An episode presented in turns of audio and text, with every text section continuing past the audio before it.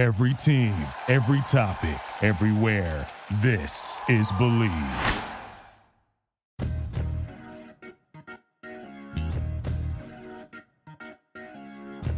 Welcome to the USC Football Podcast on the Bleav Podcast Network, Los Angeles' number one sports podcast network, the only place with a show for every team in LA and more. We believe in our teams. Do you believe? I'm Nara Weng, and alongside me is former USC linebacker Scott Felix. Scott, why don't you tell the folks out there all the different ways they can find our show? All right. If you like us and you like our show, please subscribe and then rate the show on iTunes. We're available on your favorite directories iTunes, Spotify, Google Play, Stitcher, Luminary, and TuneIn. You can also find us at Bleav.com and Bleav Podcasts. Our Twitter individually are Nara Weng Sports and at Scott Starr Felix. Let's bring in our special guest of the week right off the top. It's the former offensive lineman for USC, Cyrus Hobbi. What's up? What is up, everybody? You know, I played tight end too, actually. Just That's right. You did finish your your career at tight end, didn't but you? Let's be real. Offensive line is. Uh, yeah, I mean, I remember '69 the most. yeah, '69 is a real. That was his number for all of you out there. It was number 69. oh, oh man. Keep it clean. Keep it clean, gentlemen. But there is a whole lot to unpack after game number one of the season, so we're glad to have Cyrus along throughout the whole show with us. So let's get right to it. USC defeated Fresno State 31 23 on Saturday night at the wonderfully renovated LA Memorial Coliseum. For the first time in school history, we had a female drum major. India Anderson lead the Trojan marching band out and planted her mighty sword at midfield. Then the game started, and it was like we had been transported back to 2018. Mistakes that led to the opening kickoff by Velus Jones' 61 yard return being called back. USC overcomes it, jumps out to a lead, and then somehow lets the opponent stick around and stick around. And in the fourth quarter, somehow it is a one score game, and Fresno State is driving to maybe send the game to overtime. What is going on? Are we in a hot tub time machine here? What is up? Cyrus, take it away, man. Let me just say male drum major or female drum major, as long as you bring the heat, it don't matter what, as long as you're coming out hot. But it did look like a lot of the same. I mean, we came out hot. We did look like they went through the script well. First 15 plays, we're moving, and then we get happy with ourselves and we oh we're, we're winning. We got this in the bag, you know. And it just seems like it's been the same issues that they've had over the past few years. No, it was it was really funny. We were at the brewery. Shout out to Tire Biter hey. Brewery. Just opened up about two months ago. It is the sister restaurant to Jackson Joe's. Go over there if you're looking for a good drink and also some good breakfast in the early AM. But we were, me and Cyrus were at Tire Biter last week and we were watching the game there. And we saw the first two drives, and that was the first thing I said to Cyrus. I was like, man, I was like, they look pretty crisp right now. They're they're firing out. The ball's getting out quick. These guys are catching the balls. They're getting some yards after the catch. And the only thing Cyrus said to me was, I want to see what they do after they're done with the script. And sure enough, it kind of slowed down after that. So it was interesting to see that. It definitely did slow down. I mean, those first few drives, despite a couple of near picks, they were moving. That first drive, six different receivers caught the ball. It's what the air raid that we were promised looks like. And Stephen Carr, Vavae Malepeai, looking good running the ball, something that we weren't sure was going to happen with the new air raid offense. And especially if Stephen Carr is healthy, that guy is electric. Yeah.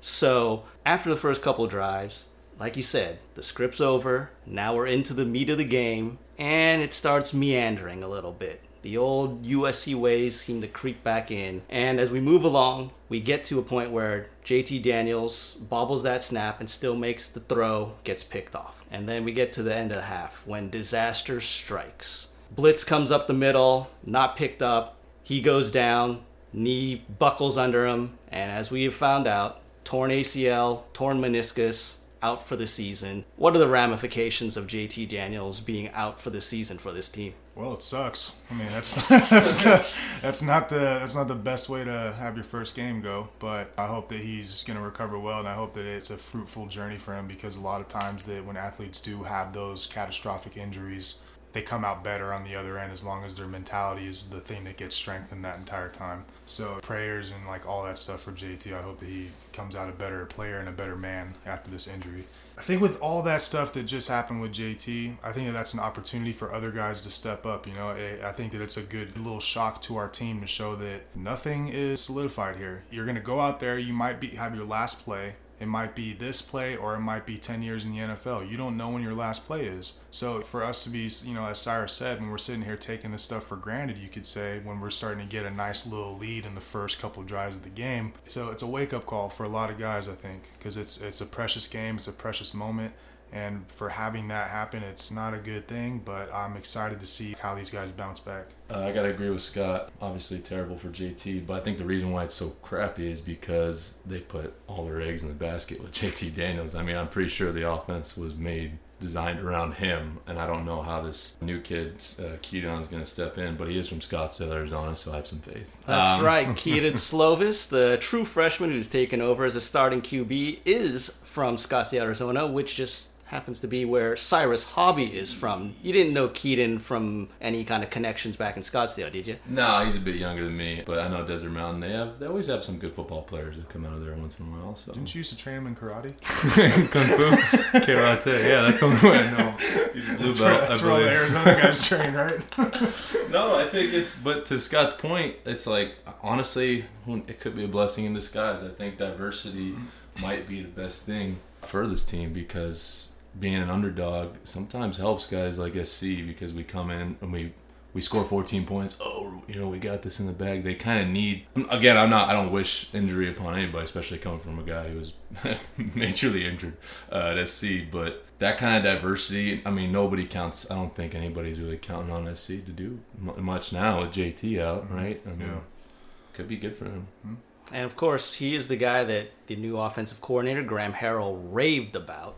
Talks about his arm talent, and we did see a little bit of that. That 41 yard throw, left hash to the right sideline, oh, Butter. and Vaughn's makes a really great catch, but that throw was as tight a throw as you could ask for. Yeah, it was supposed to go one way with JT, and now this kid, he's got the arm strength, so that, that's a good start. And you got receivers that can freaking run around. I mean, we got weapons, and who knows with a kid like that if he's just maybe he's got a blank enough slate where he can just come in and Yeah. kick some butt.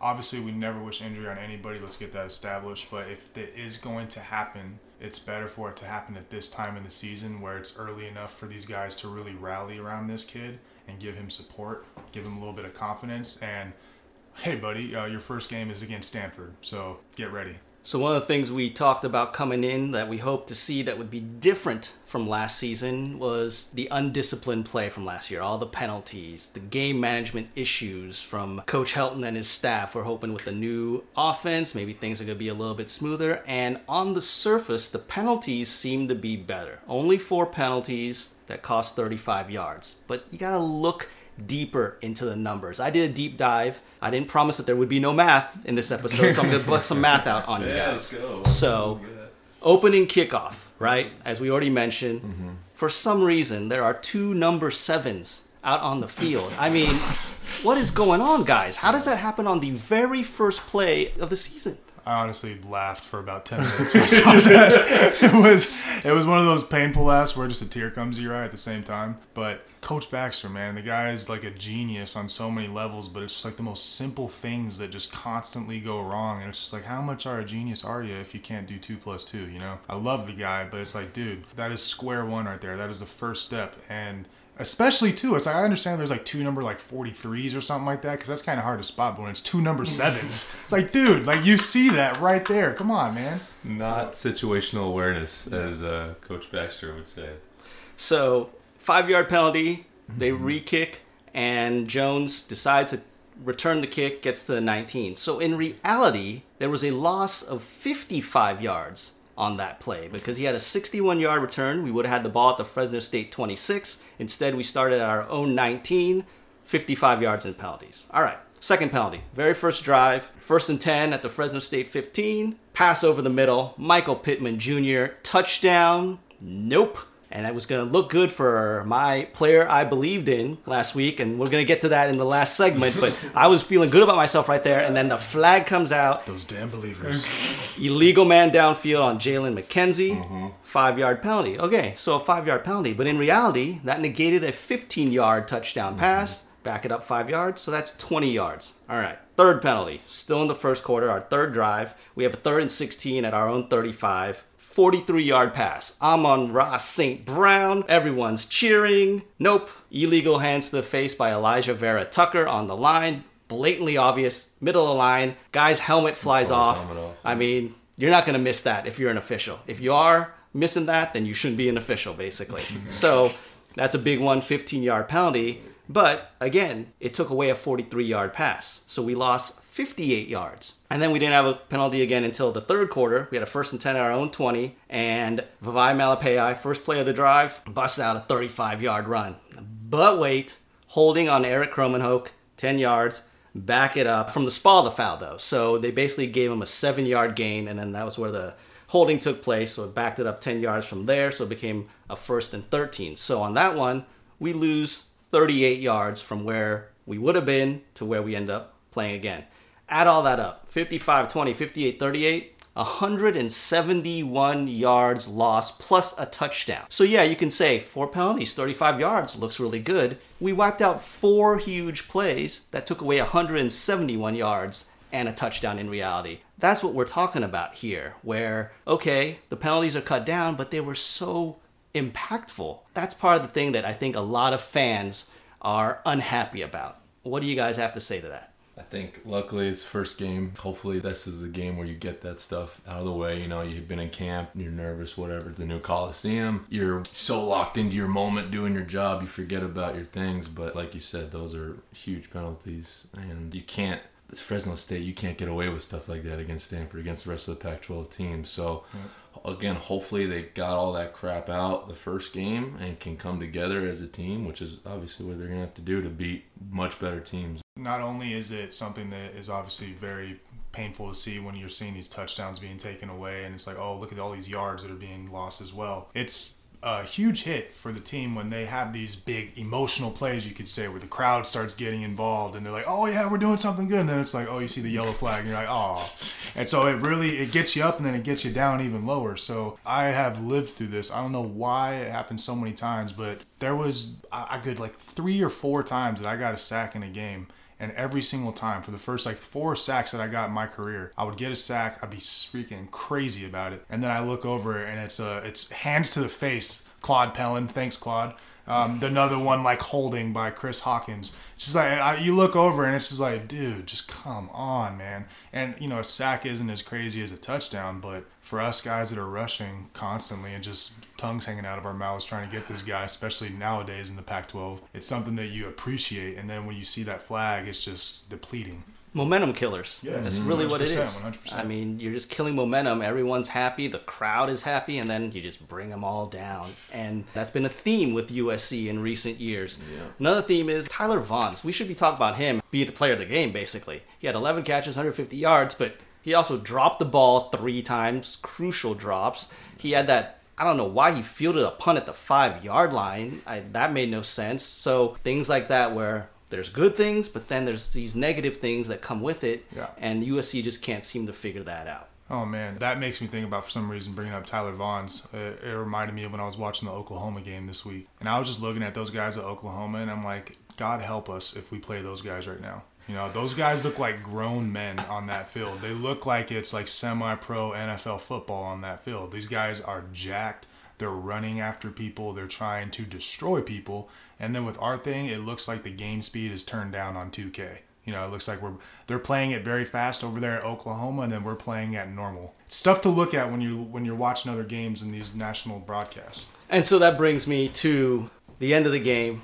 It's a fourth down and one to go at the Fresno State 44, and we call timeout. Everyone thinks, okay, we're just to bring the punt team out there. Under three minutes to go. Let's just punt the ball away, let the defense do its job. Nope, Coach Helton decides he's going to go for it. The snap is bobbled. There's a bad exchange. I don't think it would have mattered, honestly. The guy was in the backfield anyway, I mean, making the hit. And so now we give Fresno State a short field, all their timeouts left to try and make a drive. They almost get it done. Thankfully, Isaiah Pola-Mao comes up with a huge interception at the end there. But it's these game management issues that continue to pop up that have Helton on the hot seat, which reminds me, I'm going to put up this Twitter poll every week. We had the first Twitter poll of the Helton Hot Seat Scale, where I basically put down four choices on a poll on Twitter, and I just ranked it in hotness of chili peppers. So I know a lot, a lot of foodies out there maybe Cyrus who knows about peppers. Oh, right? who are Cyrus knows checking this out. peppers. So Some the gut. top, the top one again, the hottest pepper in the world, the Carolina Reaper at Mm. 2.2 million Scoville heat units. After that was the Ghost Pepper, over a million Scoville heat units. Then Habanero at 350,000 SHU and Cayenne at 50,000. Had people vote on it. The results came in. 50% of the votes were for the Carolina Reaper. Carolina Reaper. Carolina Reaper won with Damn 50% of the vote. 21% for the ghost pepper, 7% for habanero, and 21% for cayenne. We're going to do this every week to see how the Helton Hot Seat scale is tracking throughout the season. I'll be posting it every Sunday after a game. So, guys, what's going on? I mean, you both played with Coach Helton on the coaching staff. Let me reiterate about Coach Helton. There's not a bad word to be said about the man as a human being. He is as good a man as there is out there. But it's these game management issues that continue to crop up that have fans so angry. What is going on with him and making these decisions at crucial times that just seem to backfire? It's muy caliente, to say the least. Uh, it's very, very hot right now. Uh, as everybody knows who listened last week, I was very optimistic, and I still am out of you know a little bit of bias for Coach Helton. But watching that game, man, it was just it's just the same thing, you know, same exact thing over and over and over again. We it's not that we're getting dominated up front, not anything else. It's that we're shooting our own selves in the foot, and that seems to be the reoccurring theme day in, day out and it's getting old, man. And, I, I'm getting frustrated watching it. You know, there's just the most glaring thing when you watch the game is how just poorly coached it is in terms of situational awareness, and it's it's really frustrating as a former player to watch. I mean, Helton's been on the hot seat for I think feel like since he got in. Really, I don't Yeah, know if a lot of people really agreed with him being there, and I know he gets a lot of crap and probably should, but there's a part of me that feels like he's been set up to fail, and I feel like a lot of coaches in recent have been set up to fail at SC. So I don't put a lot of blame on the coaches. I think a lot of it comes from other places higher up, but as far as in-game management, guess not having trust in your defense, not having trust with a young quarterback. I mean, the running game looked good, fourth and one. I, I would maybe, you know, take that dice with those running backs personally. I mean, I like they run hard and for one yard in the old line if they're playing right, but then you see guys trying to do too much, snap bobble, dudes flying off the edge. So Coach Helton is is going to be in a hot seat, and honestly, he probably won't be around much longer, which is a shame because I'd love to see him on staff. I think he actually, genu- like you said, he actually genuinely cares about players and developing them, not only as football players, but also as like decent human beings. Is he the best head coach? Maybe not, but I really wish that they would find a way to keep him around one way or another. So. All right, let's try and pick things up now. Let's look for the positives that go. came out of the game, and I'm going to start off. You mentioned it, the running game, Yeah. huge positive. Oh, yeah. Vavae goes for 23 uh, carries, 134 yards, and a touchdown. And the reemergence of Stephen Carr. No one was really sure what to expect. He's been hurt. I mean, when he was a freshman, everyone was like, "Oh, that guy's like the next Reggie Bush." And he comes back. He has 56 yards on the ground and a touchdown six catches for 43 yards, touchdown. And he looked great out there. He's making people miss. To me, he was the biggest surprise because we hadn't seen him. They'd be maybe holding him back not wanting him to get hurt in camp and everything. But that was stunning to me how good he looked out there. The other thing I would say on the defensive side, the freshman, Drake Jackson, first true freshman defensive end to start the season opener since a pretty good guy, Everson Griffen, back in 2007. Griffen turned out pretty good. Drake Jackson looks like he's going to turn out pretty mm-hmm. good. Three tackles, a half sack, had another tackle for loss. He batted down one pass, tipped another one away. That's a promising sign for a kid who's so young and still learning. And then my third positive, I would say, is Velus Jones Jr. returning kicks. Again, one got wiped out, but then in a huge momentum swing after they had gotten to within four, he takes it to the house. 100 yard kickoff return touchdown, and that really swung it back toward USC, It allowed us to get a little bit more momentum. We had another touchdown, went up 31 13. Before then, the wheels kind of fell off uh, again. But to me, those were three huge positives about the game. Yeah, I mean, you, you see him running it back on kickoff, and you can see how bad he wants it running that ball. That's kind of what we talked about last week when you see that guy digging for those yards. It comes off on the screen. Like you're able to see that from a couple seats away. That was a huge positive, just seeing how hard the running backs were running. Uh, we haven't really seen that in recent years. There's a lot of dancing in the backfield, so that was really positive to see. I was happy with that. I was pretty I was pretty impressed with the with the defensive line for the most part. They did their thing. They, they did what we expected them to do. They didn't play above expectations, I would say. But uh, like we said, it's the first game of the season. They're gonna get their feet wet. There's I'm, I keep reverting back to like where I want to see better things, but just with those small little you know victories, we'll take those right now. The running game was so fun to watch. I mean, especially as old lineman, like seeing guys coming off the ball, moving, and then watching running backs. I mean, Stephen Carr obviously looked amazing, but Vavae is hitting dudes, and that sets you up the other running back because you're used to getting pounded, and then this dude seven, he runs hard. They both run amazingly hard, and that's like fun to watch as a football fan and as an O lineman for me, just to see five guys coming off the ball, moving guys, and then running backs that know where to take it. And then you said about the D line. I mean, one thing I freaking hated watching last year was his D line. I mean, all respect to those guys, but they were getting blown off the ball. Like, just I'd see guys like ten yards back. I'm like, what are you, what are we doing? These guys are not getting blown off the ball. Maybe they're not always in the right spots, but they stick their ground, and I'm really anxious to see how they do against a team like Stanford coming up. But that D line looked much. I was. Those are the two things that I was much happier watching. I was talking to a former Oklahoma football player who played O line over this weekend, and he went to the game actually. And he said that the biggest thing that he noticed was the size of the D line. And he's like, "You guys are built for a team like Alabama. That's the that's the team that you want to match up against." Right. I don't know about that, quite frankly. But in terms of like size and style, you know, yeah, I can see that. He's like, it's he's like, it's going to be a matter of you guys being able to make offenses play your game by the way that the edge players play and the way that the, the back end is able to cover receivers because if we're able to get them into a bully ball situation, which is what this weekend will be, our odds are uh, on our favor. Really, we hope you guys are enjoying our discussion so far. I am Nara Weng. Scott Felix is my co host, and today we are joined by our special guest, former USC offensive lineman Cyrus Hobbi. And if you are enjoying us, please subscribe and rate us on iTunes, and we're available wherever you can find podcasts on your favorite directories iTunes, Spotify, Google Play, Stitcher, Luminary, and TuneIn. And of course, you can find us at bleav.com, B L E A V com and at Bleav Podcast. And then our personal Twitter accounts. Scott's at Scott Starr Felix. That's two T's, two R's. I am Nara Weng Sports, N A R A W E N G Sports. And Cyrus, find him on Instagram at Cy Hobbi, C Y H O B B I for Cyrus. So now let us transition to the team that USC is playing this week. Pac 12 opener, Stanford University. Ooh.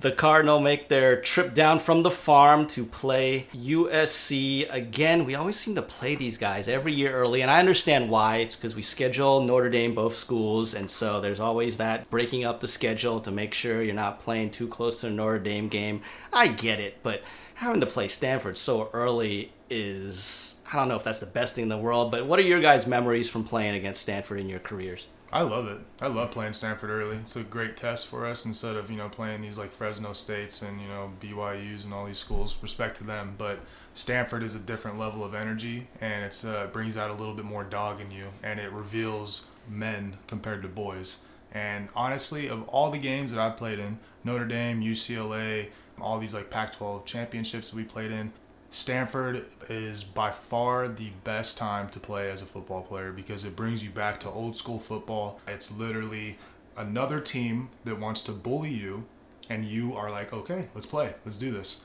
And as a front seven player, and as also as you know, as, as Cyrus was an offensive lineman, us people in the trenches, we love that because we don't have to keep as long as I don't have to keep running side to side against Oregon and coming back within 20 seconds of the play being over. I'm good. You know, so I'll, I'll I'll get punched in the mouth all day, but as long as I don't have to keep running side to side. I think Stanford's evolved as one of our main rivals the past like ten years. I mean, they've had our number. We've gone back and forth. Shoot, my first year was that Andrew Luck triple overtime game. I mean, that was one of the coolest college football games I've been a part of. And obviously, my first start was against Stanford. And like he said, man, they just they have our number, and they just they play aggressive. The O line and D line, I like their style of play. They're smart players and they're assholes. Pardon my language, but they talk a lot of smack. So I think that's why they've they've evolved as one of the big uh, the big rivals because those guys are not friendly on the field, and it, but it's good. It's good for the game. I mean, I love it, and the fans, all that crap's fun. So playing them early, bring it on, dude. Let's let's get some Pac-12 football going. Now, keep it clean, Cyrus. Sorry, but my what, bad. what kind of stuff are they talking on the field? Meanie. well, you I said mean- keep it clean. Yeah, I'm sure, sure you but can. I mean, as clean as possible. I mean, are they are they using like highfalutin Stanford vocabulary words? Like, right, are they you doing? are not the smart. Your IQ is low, buddy. I don't know, man. I just didn't. I didn't have good feelings with them. They just feel like they feel like they're better than you, and they try to cheap shot. They're trying to like. I mean, credit to them. Like they're trying to, like you said, bully. Like they're hitting late in plays. They're staying on guys. They're laying on guys. Like they're just. They're not good dudes. They're going after the whistle. So I, I never had a good time with them. I always thought they were the biggest blank um, of going against. But I don't know about you. Oh yeah, I mean, there's just like you said. I think that of all the teams that we've been playing the last few years, UCLA like a little brother that just kind of got to check every once It's just annoying. Yeah, just they're annoying. kinda- You got to slap him around a few times, make sure he doesn't tell mom. That's pretty much it. Notre Dame is like I look at them as like more respect. Like I respect what your program offers, but I don't like you. Stanford, it's like I genuinely don't like you, but I like respect you at the same time because that's where your best your best battles. That's what births from it. But I don't know, man. They're a little cheap sometimes, and you know what? Like we'll return the favor every now and then. We're not no saints in this uh, battle either. But when you have these guys who are just like you know constantly talking smack across the ball, and then they want to like play a little bit late after the whistle. It's like okay, okay, we can play that game. Let's let's go dog pile real fast and see where my fingers go. Hey, you said keep it clean, dude. No. No, they're. I really think they're one of our more more um, ripe rivals. So I like getting it on early with them. Screw it. Yeah. All right, we lost our starting quarterback. They may not be with their starting quarterback. KJ Costello took a nasty hit that was somehow not called targeting in that game against Northwestern. He's questionable. We are taping the show on a Thursday, just so everyone knows. So uh, we haven't seen an announcement yet on whether he's going to play or not. But it did not look good. But even more concern for them, I think, is that their stud left tackle, Walker Little, preseason consensus All American, he's out for at least a month, so we don't have to deal with him. They're going to have a freshman taking his place. We talked about our defensive line.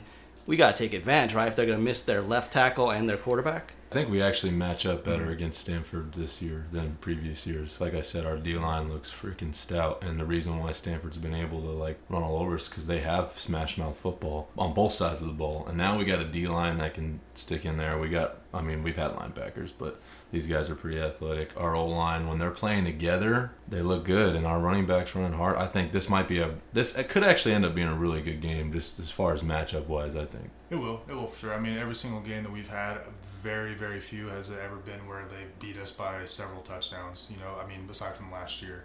But every single game that we have, it always comes down to the wire. There's a lot of big hits in there. There's a lot of emotional turns, a lot of emotional swings in there. So this is my favorite game to watch as a USC alum, as a player, as a former player. It is my this is this is like my Super Bowl of the year. It's Stanford week. It's Smash Mouth football. We got guys lined up across from me saying he's gonna move me from this marker, and it's like okay, let's do it. Let's do it. And also, just the, the guys we got on the outside too could be in our advantage. This freshman quarterback, how, how he adapts is going to be obviously a big story. But I mean, if he can sling the ball, maybe we can pound the ball and get over the top of them. And according to what the coaches said, it's not going to be a closed playbook. Granted, there's only 30 plays in the playbook anyway, but in the second half, they really dialed it back. He only threw the ball eight times. So we'll see if they open up the reins, let him go. So, what do you expect USC to do to get a win? What do they need to do? The key is going to be that they need to establish the run game and they need to stop the run from Stanford. If you make Stanford one dimensional where they have to throw the football, they're dead.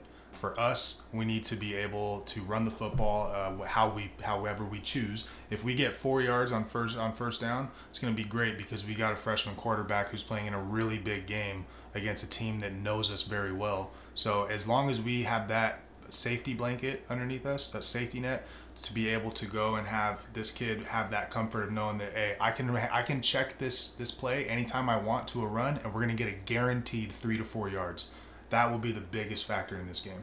Adjustments. adjustments throughout the game is usually how Stanford gets us, and actually a lot of teams. I mean, Fresno adjusted pretty well. Luckily, we have talent, and we were able to Yeah. overcome. But when I played Stanford, I mean, we had a tie ball game going in, or I mean, might have been down by a touchdown Yeah, we in were down by half. touchdown. Stanford came out half, just knew our freaking playbook, man. They were blitzing. They knew where we were going. I mean, they David Shaw's had our number for a while. So if we can get those adjustments, and it comes back to coaching, I think we win this game. But we like to come out hot and think we got the game in the bag, and then we just coast. It's like no, they're sometimes you know you watch the Patriots, they take it on the chin and then they adjust and they come out and kick people's butt. So hopefully we can adjust Yeah. this It- game against it. It's it's good for every single fan to watch the game, the Stanford games, because it reveals a lot about our team, reveals a lot about our character.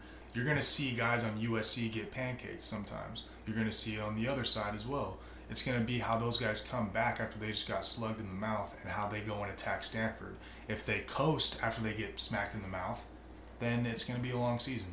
But if we sit there and we really watch how these guys battle, how they give and they take, it's going to be a heavyweight boxing fight. That's all it's going to be. So if we sit there and we look at these things on Saturday and evaluate, man, that kid, he got he got he got blown up on that play, but he came back the next three plays and he was getting after that guy. So it's going to be something really telling after this weekend. And again, we got to watch out if KJ Costello isn't playing. They've got this young guy, Davis Mills, that their coaches are hyping up, just like our coaches are hyping up Kedon Slovis. So that'll be an interesting dynamic there. Two backup quarterbacks that the coaches were really talking up, but no one expected them to be playing this early. and so we shall see. That's this weekend, 7:30 p.m. Another night game at the Coliseum. You can watch it on ESPN, or you can catch it on the new flagship station for USC football, 7:90 a.m. locally here.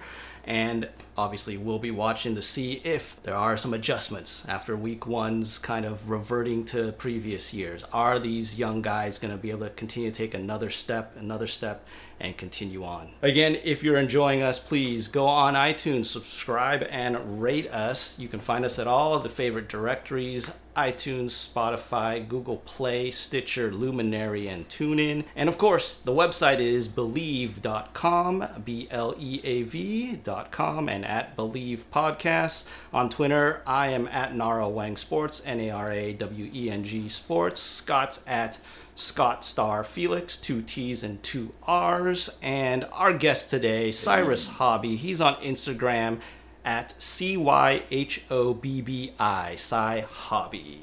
Okay, now it's time for the fun, the end of the show predictions segment. And we gotta do something, I think, Scott, to make this more fun. A bet Mm. for the end of the season. Whoever's the best at predicting things at the end of the season wins something. Any ideas on what you wanna have as the bet to pay off? When you say end of season, do you mean regular season and then going into bowl game or after the bowl game? That's a big. That's a big. I mean, I think if there's a bowl game, I think we gotta wait for the bowl game. Okay. All right. Cool. So end of the regular season. Dope. I say this: whoever loses has to stand outside of wherever bowl game we play in, or and if we don't, then the first game of next season, you stand out there in a golden thong outside of the Coliseum, and you sell hot dogs for the whole pregame. And we have, and we have, and we have, and we have a big old sign that says "Bleav Podcast" right there. Believe in this. marketing, marketing, baby. Yes, that's my bet. That's my bet proposal. So that's make you do some research. I'm gonna have to go to my lawyer to check if that's uh, allowed. The First of hot all, dogs part, or is that yeah, I mean, there's all kinds, all kinds of licensing, and you know, I don't want to get in trouble with the city. But uh, we're gonna discuss this further. We're gonna discuss. We have a long time to go before the end of the season, but there's got to be something on the line. Otherwise, when I beat you, I mean, it's it's not gonna be. I ha- what do I have to look forward I to? mean, if you're gonna beat me, then let's make the bet about the thong. Dude. It's all good. Scott? I think Scott wants the I think song. we just want to wear a thong. I think he wants to sell hot dogs in the I like to do emotional bets. it's easy to be like, oh man, twenty bucks, or I'm taking you out to dinner at the end of the show or at the end of the season. I want to see somebody high do stakes. yeah high stakes. Do some booty scooting outside. Let's, yeah, let's do that, man. Scott, we don't want to hear your fantasies, man. We're just trying to make This a is bet for. this is just a football show, right? this Jeez, is just a football show. I think he's uh, referring to my, my party boy. I had a party boy skit for for our rookie uh, when I was a rookie at SC. He he wants me to bring out the gold thong bag. So It was the end of your career. All right, may- that was may- my maybe career. whoever loses has to get Cyrus to come out in the golden thong. Well, that's I'm down for that's, that. I mean, that's, I'm that's good- I'm good to go. I mean, yeah, that's it's easy. not as funny though now. I'm Yeah, not as yeah, fat. It was funny around Gotta be fat. fat. All right, so let's recap what happened last week. We uh, we chose our players that we believed in. I went with Michael Pittman Jr. Six catches, 28 yards. He actually caught two touchdowns in the end zone that didn't count. One was taken back by a penalty. The other one he got kind of pushed out of bounds and didn't reestablish.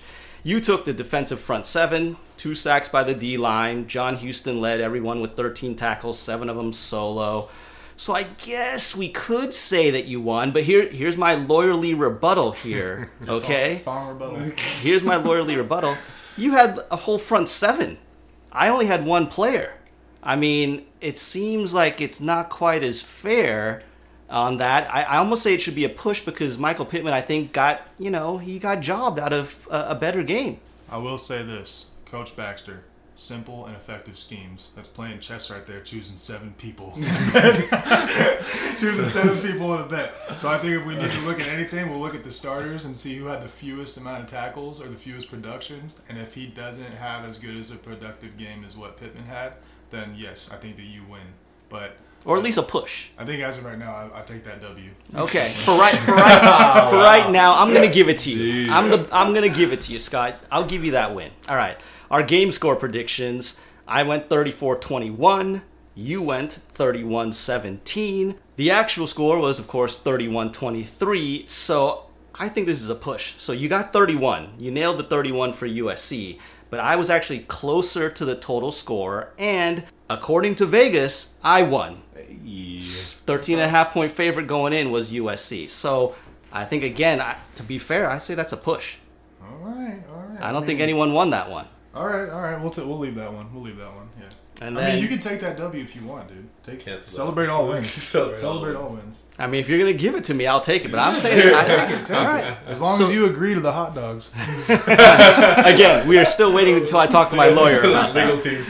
All right, and then finally, the Scotty sure thing and Nara's no doubter. No winner here. I predicted four sacks by the USC defense. They got three. They should have probably had five or six more. The way they were getting after it, they were just missing. They couldn't finish off plays.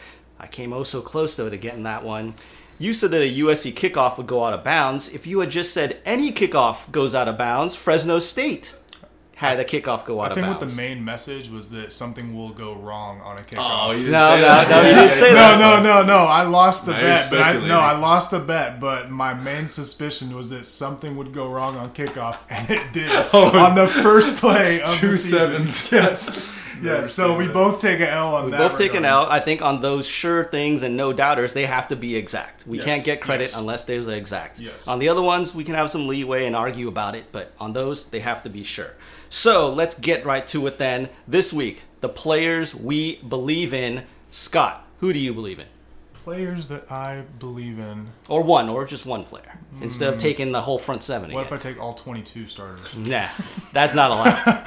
Um, I think that I think that Stephen Carr is gonna have a really good game. I think that the O line's gonna open up a lot of holes for him, and I think that he's gonna be running with a purpose because I think he's been missing out on a few of these games the last couple seasons.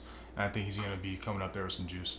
All right, so you're going with Stephen Carr as your player that you believe in, and I'm going to go with a guy we featured a lot in episode one, Christian Rector. Oh, I think Christian Rector has maybe two sacks in this game. I think he's going to take advantage of Walker Little being out for Stanford and the senior leadership. I think he's pumped. I think he's ready to go. I'm going Christian Rector. I'm going defense this week. You're going offense. I'm going defense. So we switched it up from last week. So those are the players we believe in. Scotty is taking Stephen Carr. I am taking Christian Rector. So now let's pick our game score, and we'll let Cyrus jump in on this as well for the game score. Thanks, man. appreciate you. Cyrus, what do you think? I think it's gonna be tight. I think it's gonna be tight. Uh, I'm gonna go 28-26. SC. Gotta believe in the Trojans, baby. 28, 26. That's a good little pick right there. Yeah. 28, 26. Yeah. What about you, Nara? You want to go me? All right. Yeah, I want to hear your thing, so I can make my opinion. Yeah. you want to go last. You just want to see it. All right. So the injuries on both sides make this really hard for me. I really want to pick USC. I really do. As a proud Trojan alum, I really want to pick USC. But like Cyrus has brought up, like you have brought up, Scott, the recent history just makes it so tough. And I think if KJ Costello plays, I really think Stanford has an advantage there. If he doesn't play, it's going to be a lot more even. I'm guessing he's not going to play. I mean, I don't know. He took a nasty hit. If he does play, good for him. Tough guy, but he took a nasty hit. I'm expecting Davis Mills to play. And I think Stanford's coaches have let him kind of do more so far, so he might be just a little bit more prepared than Slovis is at this point. Unfortunately, I am going to go with a low scoring game. I think it's going to be a brutal, in the trenches, dog eat dog type of game. I'm going to go 20 to 17 Stanford. 20 to 17 Stanford. How dare you? This is a USC football podcast. I don't feel good about myself, okay? He did, he did give us the disclaimer. He did, he did, he did. Talk to his lawyers beforehand. um, yeah, man. I think I'm looking at what happened with Fresno State. I'm looking at the defense first of all, because I think that that's the most important thing against these uh, these Stanford teams. I would say how much? How many points did Fresno score this last game? 23. 23. I was gonna say 24. It Would have sounded dumb. 23. I think that I think that Stanford is gonna score 28 points, and I think that USC. I think the USC is gonna score about 13. All right. Yep. 28 13 is Scott's choice for Stanford. Tommy Trojan. I'm sorry. You just gave him crap. What are Right. you doing? I know. I know. I know. I know. I have Nah, to. y'all are tripping. SC, Hypocrite. SC is gonna feel the magic. I'm telling you, they're underdog, and we do better as underdogs. And I don't think anybody has our number so, to win this week. So. I hope that we win, and I hope that I'm wrong, and I hope that I'm the one out there selling hot dogs this week. Hey, listen, I always hope I'm wrong when I pick against USC, Right, yeah. but again, there's No, going to be something yeah. on the line. I got to pick what I think is going to happen, and I hope I'm wrong. Trust me on that, Yeah. everybody. I just, I just think that with Shaw having a, uh, he's gonna have a game plan for for Yeah. Slovis, man. He's he's gonna game plan the heck out of this kid, and it's gonna. That's why all I'm nervous about is that, and I think that with the the consistency that Stanford plays with on offense, it's gonna be a big factor for our defense because our defense likes to let up a little bit. Was the first game last week, so I give them a little bit of uh, leniency with that, but again, it breaks my heart having to choose against our team, but I, I'm a little worried about it. All right, now it's time for the extra fun predictions. It's Scotty's sure thing and Nara's no doubter, where we take a prop bet. We just come up with something on our own that has nothing to do with a player, with the score. It's just some kind of thing that random thing that we think is going to guaranteed happen in the game. Scotty's sure thing. What do you got? Our freshman quarterback fumbles the ball at least once. Kedon Slovis will fumble the ball at least once. Now, Book it. uh, just a fumble. It doesn't matter if he loses the fumble. No, he's gonna fumble it. I don't know. I can't. I can't. I can't determine where the ball's gonna bounce, but he's gonna lose a fumble for sure. All right. So that is Scotty's sure thing. Kedon Slovis will fumble the ball at least once Yes. against Stanford. Yes. Okay. My Nara's no doubter prediction of the week is USC will commit three turnovers. Oh. And that's one of the main reasons why I'm picking USC to lose. I think we're going to kind of shoot ourselves in the foot with the young freshman quarterback. I think we're going to have three turnovers. It may not all be Slovis, but as we saw last week, Vaughn's had the ball, got stripped. So three turnovers for USC, and that's going to be the main contributing reason for the USC loss, which is why I'm predicting that. So my no doubter, Nars no doubter, three turnovers by USC. That's a bold statement. I'd actually like to switch my sure thing. Oh, oh. man, it's not so sure, Scotty. Not so sure thing. One team is gonna win. yes. Will be a winner. There we go. No, I'm just kidding. That's that's a that's a fake bet. guys. For the listeners at home, it's fake. It's not real. Don't don't bank on it. or do because it might happen. And as always, the disclaimer for you at home Oh man. do not use any money and blame it on us when you make bets based on what we say. We are doing this for entertainment purposes only. Yes. Remember And that. I think that another thing that we have to look at this week for a poll, let the people speak. Do they want to see Nara in a golden thong at the end of the season selling hot dogs outside of the Coliseum? And if not, reply with other suggestions. if not, give us something better to work with. And again, reach out to us on social media. On Twitter, I'm at Nara Weng Sports. He is at Scott Starr Felix. If you enjoyed this show, again, please subscribe and rate us on iTunes. We're available on iTunes, Spotify, Google Play, Stitcher, Luminary, and TuneIn. And of course, the website is bleav.com, B L E A V for Believe, and at Bleav Podcasts on all social media. And our special guest today, Cyrus Hobbi, former offensive lineman, joining us. He is on Instagram at C Y H O B B I, Cy Hobbi. And before we finish this thing up, Cyrus, anything you want to talk about, promote, what's going on with you since you've left USC? Let the Trojan family know. If you want, you can catch me acting like a USC football player on HBO's Ballers from last from last season. That's what I've been up to. I've been doing acting. It was cool. I got to pretend like I was good at football, so that was really nice. Yeah, I got to pretend I was an All American and Hard acting good. to- yeah, it was very tough. I had to really get into character and study with, but um, it's a good opportunity to work with a guy like Dwayne Rock Johnson and my boy Eli Gore, who's killing it now. Yeah, that's what I've been up to. I've been I've been just pretending like I play football now. It's much safer for me. So much, much safer for Cyrus to pretend to be a great football player instead of the good football player you were. well, some would debate you on that, but I really appreciate you guys having me on this uh, podcast, man. It was fun. It was fun times. Been awesome having you. And Scott, I think you have something you want to announce, right? Yes. Uh, well, I can't announce it fully because we're announcing it all the way on Saturday, but I'm going to be announcing the book title on Saturday as well as the release date. It may or may not be in November. I'm not sure. I'm. But I can't give the exact date yet just because we're going to release that info on Saturday. But yeah, it's something that I've been working on for about a year now. And uh, it's actually a poetry book. And the whole message is to get guys that don't really like poetry or have a certain stigma on what it is and getting people, meaning more so of like guys, guys that are similar to us, like blue collar guys that like watching sports, that like to go have a beer every now and then and just kind of chop it up. Um, guys talking about a little bit deeper things, talking about things that are more uh, relatable in our experiences as men and yeah, it's something that's very special to me, and I think that it's going to be uh, it's really cool. It's going to be in Barnes and Noble. It's going to be on Amazon, and we're currently talking to Urban Outfitters right now to get it in there as well. So stay tuned. Awesome. Looking forward to it, Scott. Cyrus, thanks for joining us today.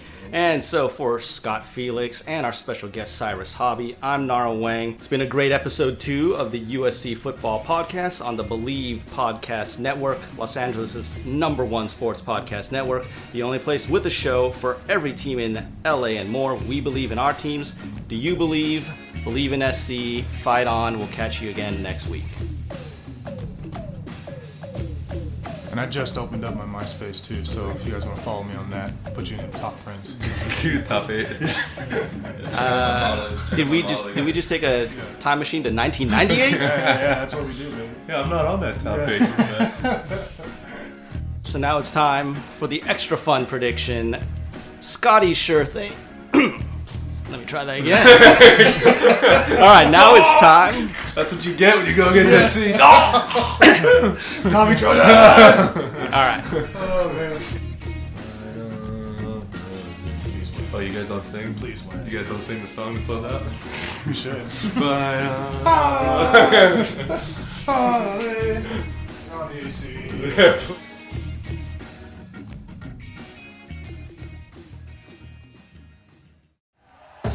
Thank you for listening to Bleav. You can show support to your host by subscribing to the show and giving us a five star rating on your preferred platform. Check us out at Bleav.com and search for B L E A V on YouTube.